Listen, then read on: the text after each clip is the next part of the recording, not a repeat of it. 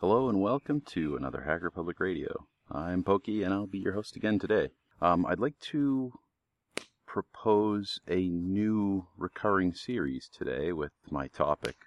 That would be how I got over my social awkwardness, which is not to claim that I'm completely over my social awkwardness, but, you know, little steps here and there, every little bit helps.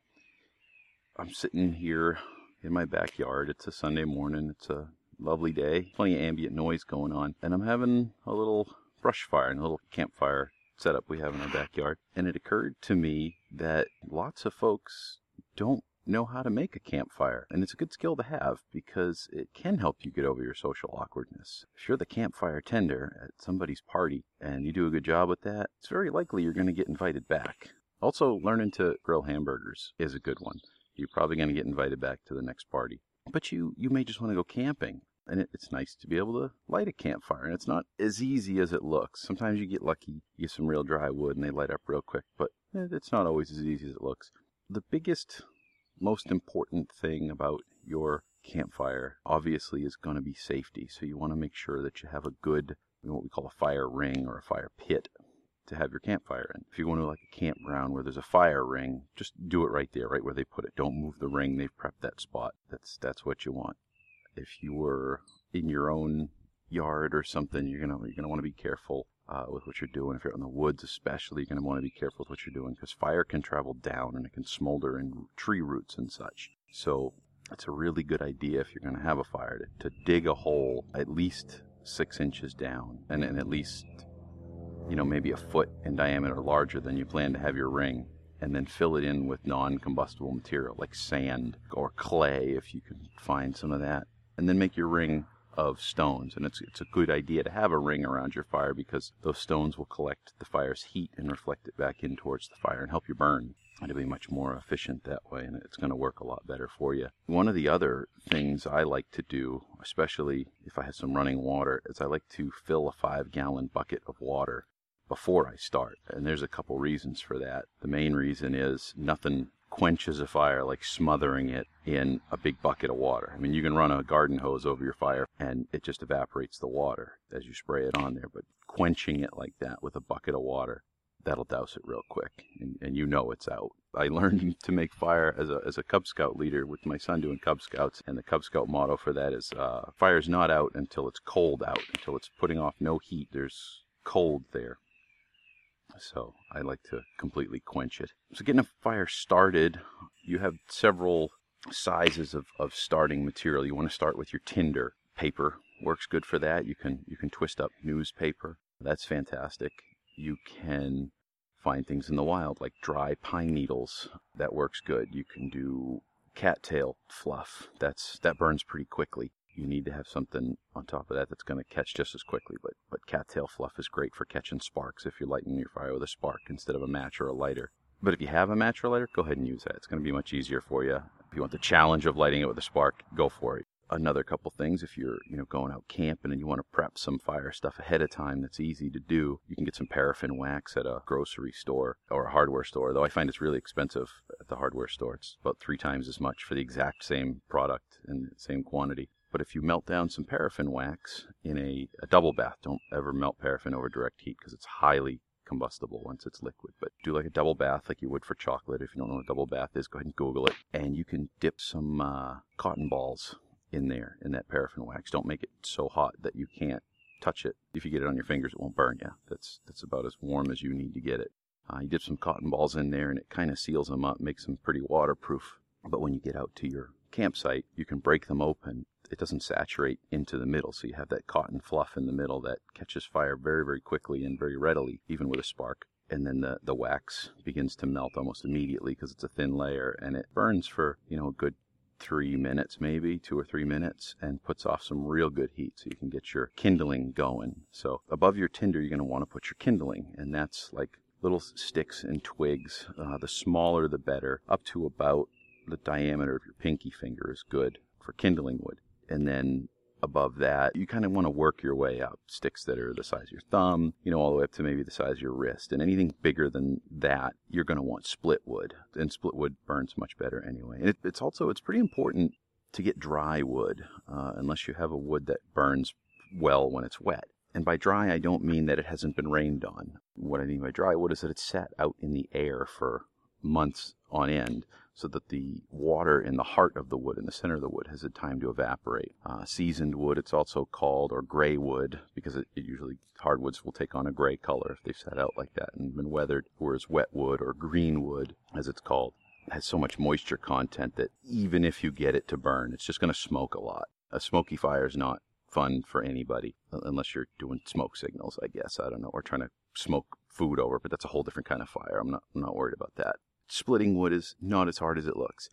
If you've got logs, you know, and you're splitting them with a maul, that's that's a whole other story. You probably already know what you're doing there. Uh, but you can take smaller wood, you know, about the size of the of your wrist to maybe twice that size, and you can split that with a, a technique that I like that's called batoning, where you're not actually swinging the axe or uh, your camp knife. If you've got a really large, high-quality knife, you can do it with a knife also. But you basically just set the wood on end on something hard, and you put the, the axe or the knife on top of it, and you, you whack the back of the axe or the knife with like a wooden stick. You, you know, just find a sturdy stick, you know, and work it like a mallet, and you, you whack that, and it splits the wood for you. And it's very efficient. That takes almost no effort at all, and you're going to have a nice, a nice piece of wood to burn around your campfire there. The, another thing, though, I mean, if you're going camping for the weekend, very often around campsites you'll see people selling campfire wood. If it's already split and dry, go ahead. That's so much less effort. You know, even if it costs you, I don't know, nowadays probably ten or fifteen bucks for a bundle. A bundle's about all you're going to need for one night of camping. Just keep in mind, if you're camping outdoors, you want campfire wood, not cordwood. The, the difference being that campfire wood is usually pine or cedar or something like that. That's it's not something you want to burn indoors in a fireplace, because it leaves a lot of creosote in the chimney and is a, a safety hazard to burn in a chimney, but it's fine for burning outdoors. It's considered a lower quality of wood, so it's a lot less expensive. Now, you can burn cordwood in your campfire. There's nothing stopping you from burning cordwood. It's just a hell of a lot more expensive. Once you get your tinders lit and you get your kindling going and it's time to start burning some wood, putting some logs on that fire. This is where most people, most people who can get past the kindling stage, this is where most people kill it. They wind up smothering the fire because they do too much too soon, or they do it incorrectly. You don't want to smother the fire. The key to having a fire that sustains itself is that logs don't burn themselves. They burn each other. So as they burn, they put off ultraviolet heat, radiant heat, which is where most of the heat comes off, comes off as, as ultraviolet light. So if you can take your, your flattest pieces of wood that are going to put off and reflect off the most amount of ultraviolet light and aim those flat pieces of wood at each other, so keeping the, the logs parallel, you're going to have the best possible burn, the best fire going, just by keeping your logs parallel. I see people kind of just throwing logs on there and, uh, you know, all willy-nilly. And, and if your fire is big enough and burning well enough, you can do that, and it doesn't matter. And, and most times when you're talking about a bonfire, it's a big damn fire. You, you know, I got a buddy who throws a couple of parties every year, and his fire pit's so big he just throws pallets on there without even busting them up. I mean, it's it's a great big fire pit, and pallets burn fantastically well because they're nothing but flat wood, and they're already pointing at one another. They got a nice big channel to vent air up through, um, so that they burn real, real well. One of the easiest types of fires to get going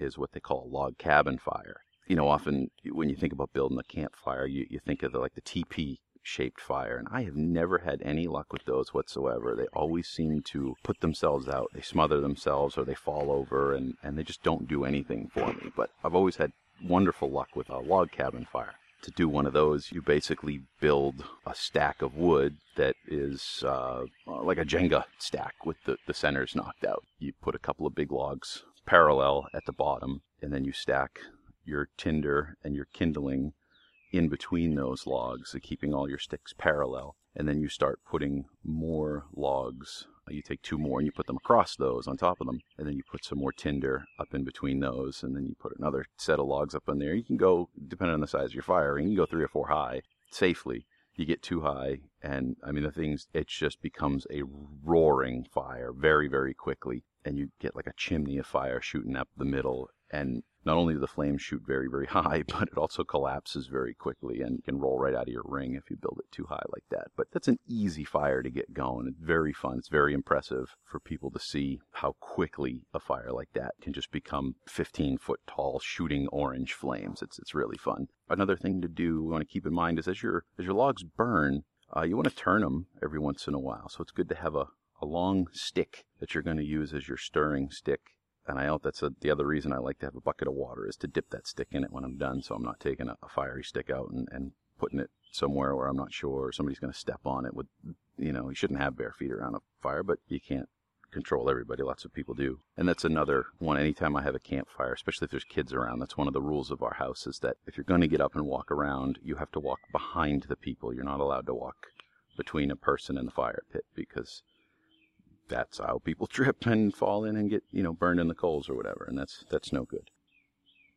As your fire burns down, as your logs burn down, uh, they'll, they'll become coals. They'll become charcoals. And you want to keep trying to roll your fresh logs kind of on top of the charcoals. If you get the coals at the very base, they're putting off the most heat of, of anything in the fire, but they're burning much slower, so they'll help to preheat all your wood and sustain that fire. Just keep everything going on top of those coals. And the coals is also, because it's it's a steady, consistent heat, that's what you want to cook over if you want to do any cooking, even something as simply as marshmallows on a stick. Uh, and I am like a world champion marshmallow toaster. I, people laugh at me when I say that until we roast marshmallows together, and they're just, I make, I do really good marshmallows, and I usually wind up having to toast a few for everybody because they just, they don't have the patience to do it. Uh, everybody likes to hold it over the fire and try and brown it up quick, and a lot of times they catch on fire, but I, I never let a, a marshmallow or a hot dog or anything I'm cooking over a campfire, I never let it get over the flames. I always think of the, the red light coming off that fire, the ultraviolet light coming off that fire as the actual work doing the cooking, as the energy that's doing the cooking, because it is. And I think of it like a flashlight shining on the, the marshmallow or the hot dog or whatever. I try to get the most light evenly all the way across it, and then I try to rotate it slowly and steadily just to keep the whole thing heating evenly the whole time. And you get really, really nice campfire hot dogs that way, and, and toasted marshmallows. And, you know, if you, you show somebody how to do that, they appreciate it. Even if they don't have the patience to do it, you know, they do appreciate that you showed them. You can put like a forked stick in the ground and balance it on that, and that gets it even more consistent because you're not moving it around as much. Or just lay it across a rock. I like to go to...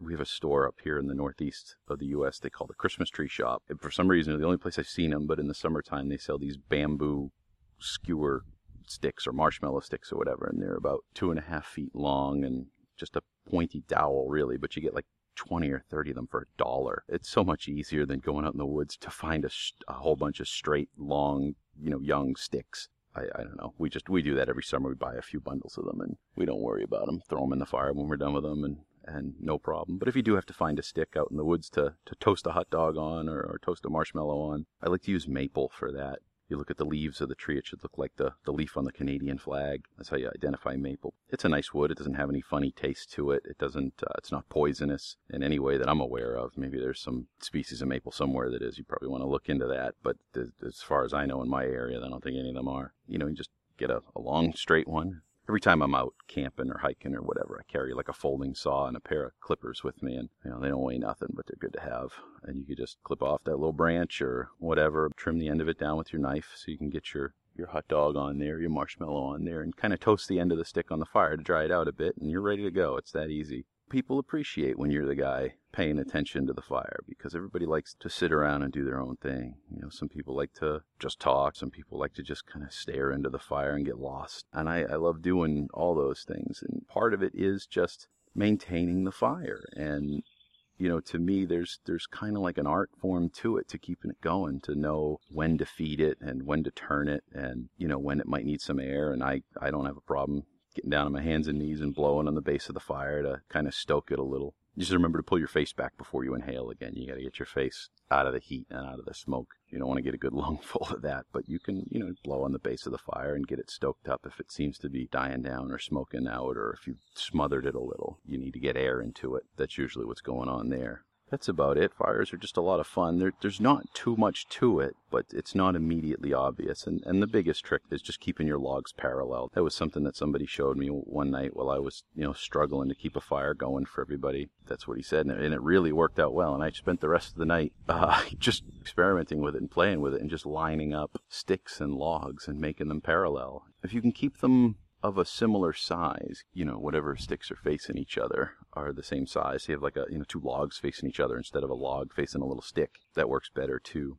But you can also use like one great big log on one side and then another, maybe not as big, but maybe smaller on the other side of the fire, and put a bunch of stuff in the middle of them. That also works pretty good too.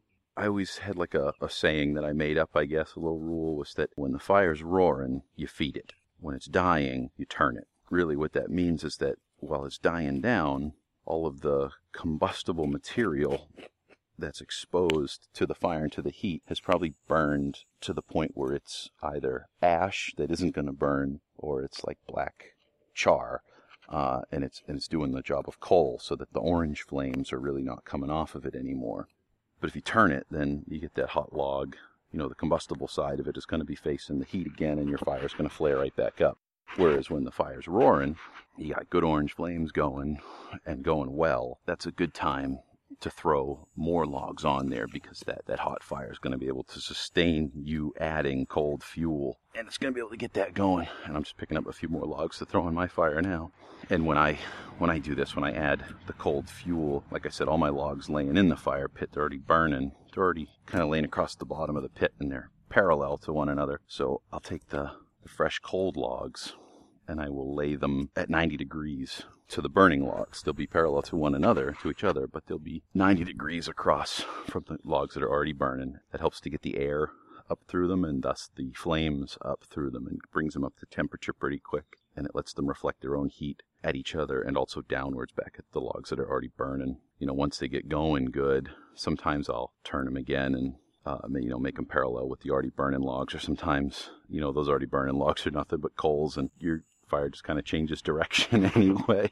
But, you know, that's all natural. You get the hang of it. It's pretty easy once you do it a couple of times. But, you know, I struggled with it at first. And uh, once I learned how to do it, you know, I became the guy. You know, whenever, whenever we go to a party, people ask me to keep the fire going. And that really helps me to not feel so awkward and so out of place when I'm at a party, you know, with a bunch of people, to have some kind of purpose there and feel like I'm wanted there helps me a lot, like I said, to get over my social awkwardness, whether it's real or perceived. You know, I got to do something to kind of get over myself, that self-defeating feeling of, you know, I don't really belong here, or, or you know, whatever it is. And, and that's just one of the things that I do. Like I said, another one is learning to run the barbecue grill, learning to cook hamburgers and hot dogs on the grill properly, and, and liking it. You really, you want to like what you're doing too. Otherwise it just becomes a task, you know, you, you don't want that. But it's great when you can, you know, cook up some hot dogs and some hamburgers, and maybe some chicken if somebody brings that over, and, uh, and everybody calls you the chef the whole night long, and, you know, it's not, not something you asked for. And I readily tell people, they're like, how come you're always the guy cooking?